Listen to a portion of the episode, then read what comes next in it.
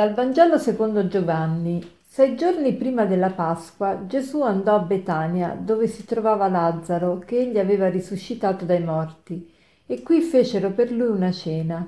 Marta serviva e Lazzaro era uno dei commensali. Maria allora prese 300 grammi di profumo di puro nardo, assai prezioso, ne cosparse i piedi di Gesù, poi li asciugò con i suoi capelli e tutta la casa si riempì dell'aroma di quel profumo. Allora Giuda Iscariota, uno dei suoi discepoli, che stava per tradirlo, disse perché non si è venduto questo profumo per trecento denari e non si sono dati ai poveri? Disse questo non perché gli importasse dei poveri, ma perché era un ladro e siccome teneva la cassa, prendeva quello che vi mettevano dentro. Gesù allora disse lasciala fare, perché ella lo conservi per il giorno della mia sepoltura. I poveri infatti li avete sempre con voi, ma non sempre avete me. Siamo entrati nella settimana santa, l'ultima settimana di Gesù sulla terra, e Gesù va a cena dai suoi amici, Marta, Maria e Lazzaro. Marta, come al solito, serve, Lazzaro è uno dei commerciali e Maria prende 300 grammi di profumo di puro nardo, assai prezioso. Ecco, si, si sottolinea la preziosità di questo profumo e si dice che sono 300 grammi ed era molto caro, tanto che costava più o meno 300 grammi di nardo erano come 300 denari. 300 denari era il salario medio annuo di un operaio, quindi pensate che dono enorme e, e cosparge i piedi di Gesù e ovviamente si riempie di profumo tutta la casa. E il profumo sappiamo che è vita, la puzza è morte, ma il profumo è vita.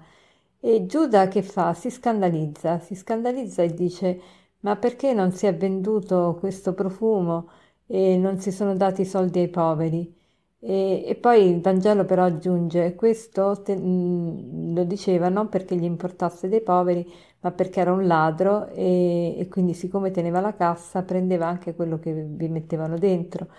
E, mh, e Gesù risponde, come gli risponde? Lasciala fare, perché ella lo conservi per il giorno della mia sepoltura. I poveri li avete sempre con voi, ma non sempre avete me. Gesù risponde con una frase che noi capiamo così così, ma gli ebrei la capivano molto bene. Innanzitutto dice lasciala fare perché ella lo conservi per il giorno della mia sepoltura, ma in realtà ne, la traduzione non è ben fatta perché sarebbe lasciala fare perché sta anticipando, sta usando un, questo unguento in previsione della mia sepoltura. E poi dice i poveri li avete sempre con voi, però agli ebrei questo versetto suonava diversamente che a noi, perché sapevano bene gli ebrei che questo versetto è tratto dal Deuteronomio e continua, sapevano anche il seguito di questo versetto, continua che proprio perché li avete sempre con voi, i poveri, siete chiamati a condividere quello che avete. Infatti il problema della povertà del mondo non si risolve con un'offerta unica, ma si risolve se siamo disponibili a condividere quello che abbiamo.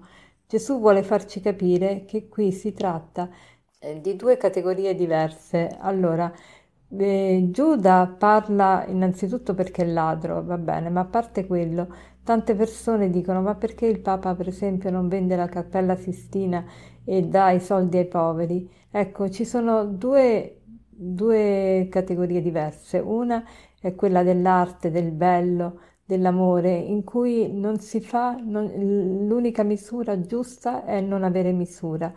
L'altra categoria invece è quella dell'utile. E allora in questo caso lo spreco, che cos'è? Lo spreco è quando si, uti- si utilizzano delle risorse eh, in maniera sproporzionata rispetto ai risultati. Ma nel caso dell'arte, nel caso del bello, non è mai così perché l'artista vuole, vuole, fare le cose migliori, vuole offrire le cose migliori e molte opere d'arte sono state fatte proprio per Dio, c'è proprio questa magnanimità. E, e se noi impariamo questa generosità, questa generosità eh, ci, ci fa risolvere il problema della fame del mondo, non invece il calcolo come, come faceva Giuda. Tra l'altro Giuda voleva sopperire alla povertà sottraendo non al suo, non condividendo ciò che aveva, ma rubandolo agli altri, prendendolo dagli altri. Allora Gesù ci vuole far capire questo. E innanzitutto, se vogliamo risolvere il problema della povertà nel mondo, dobbiamo imparare a condividere. E secondo, per dare gloria a Dio e per, per avvicinarci sempre di più a Lui, è necessaria la magnanimità e la generosità in tutto e a saper apprezzare il bello e il buono è, è, qualcosa che ci nobilita e ci eleva.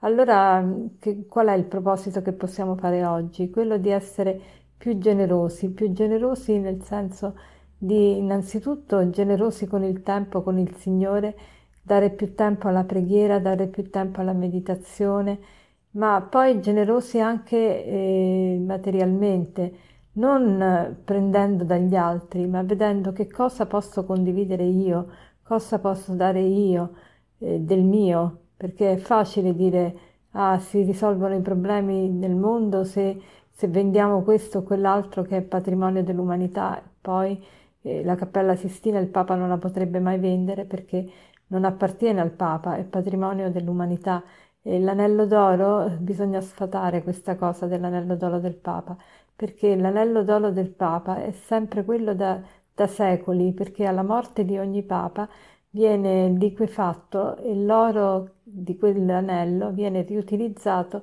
per il seguente, per il Papa successivo, quindi non è tutto questo valore. Dunque, per concludere, vorrei citarvi questa frase di Madre Teresa di Calcutta che dice così: Amare è dare se stessi agli altri. Quando noi non diamo più, smettiamo di amare. E smettere di amare vuol dire smettere di crescere. Smettere di crescere vuol dire non realizzarsi mai come persone. Buona giornata.